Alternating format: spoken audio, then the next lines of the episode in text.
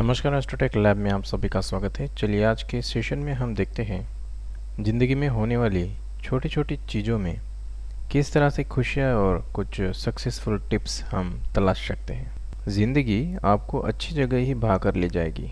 बस अपनी ताकत को पहचानना ज़रूरी है। जिस दिन आप खुश रहेंगे या ऐसा फैसला करेंगे कि मुझे खुश रहना है, उस दिन से आप दुखी नहीं होंगे। खुशी को अपने अंदर महसूस कीजिए। हर परिस्थिति का भरपूर आनंद उठाइए, चाहे वो खुशी की हो या फिर दुख की। बड़ी खुशी का इंतज़ार करते बैठना और इससे छोटी छोटी जो खुशियाँ हैं, उनको इग्नोर करना, ये सबसे बड़ी मूर्खता सिद्ध होती है। ज़िंदगी में समय कभी भी एक जैसा नहीं होता।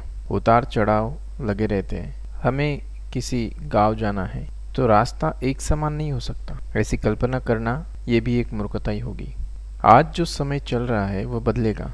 जो उस दौर में समय रहेगा, वह भी कुछ समय के बाद बदलेगा। बदलाव, परिवर्तन, इन चीज़ों को एक्सेप्ट करना सीखिए। इनसे प्रभावित हुए बिना हमें खुश रहना है, और यह कला है। दूसरों को भी खुश रखिए, और खुद भी खुश रहिए। अपने जीवन में लगातार सीखते रहने के लिए, जीवन में आगे बढ़ने के लिए आपको उत्साह बनाए रखना होगा। उत्साह की कमी आपके हर काम में अगर दिखती है तो यह बहुत ही खतरनाक सिचुएशन आपके लाइफ में आने वाली है। इसके संकेत हैं। हर बात में प्रकट होती है यही उत्साह की कमी। इसलिए दिल से मुस्कुराएँ। जब भी मुस्कुराए तो दिखना चाहिए कि आप मुस्करा रहे हैं।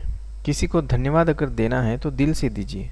दिल से बात करिए। जब आप अपने शब्दों में भावनाओं के रंग भरते हैं तो लोग आपकी बातों में ध्यान देना शुरू कर देते हैं। वो ध्यान से सुनते हैं।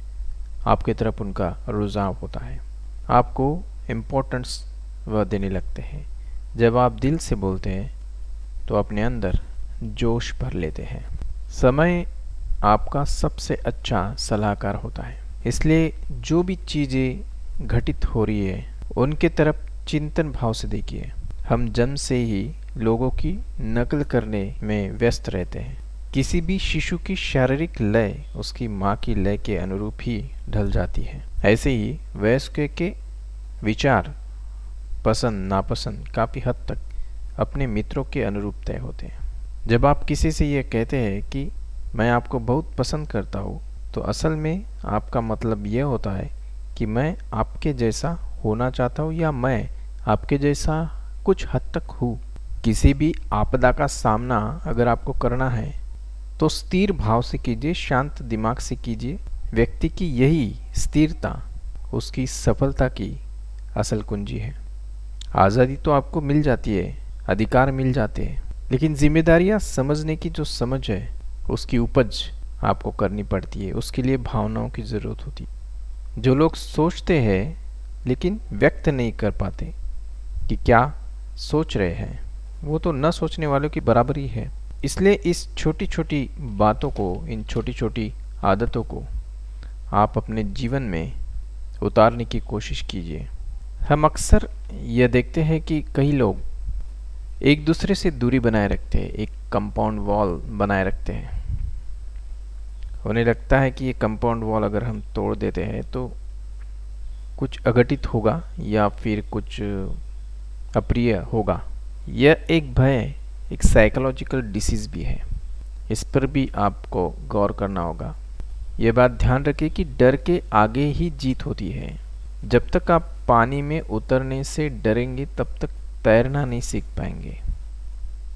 धीरे धीरे हाथ पैर हिलाएँगे, उसकी प्रैक्टिस करेंगे स्टेमिना बढ़ेगा तो अपने आप, आपका शरीर पानी के लय के साथ समन्वय बनाएगा और बॉडी तैरने लगेगी।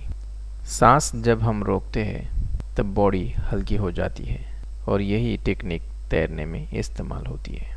जब भी हम लोगों से मिलते हैं तो अपने कुछ बिलिप्स कुछ ट्रस्ट कुछ रिजिडिटी लेकर मिलते हैं और यही हमें हमारे व्यक्तित्व को निखारने के लिए बाधक भी बन जाते हैं।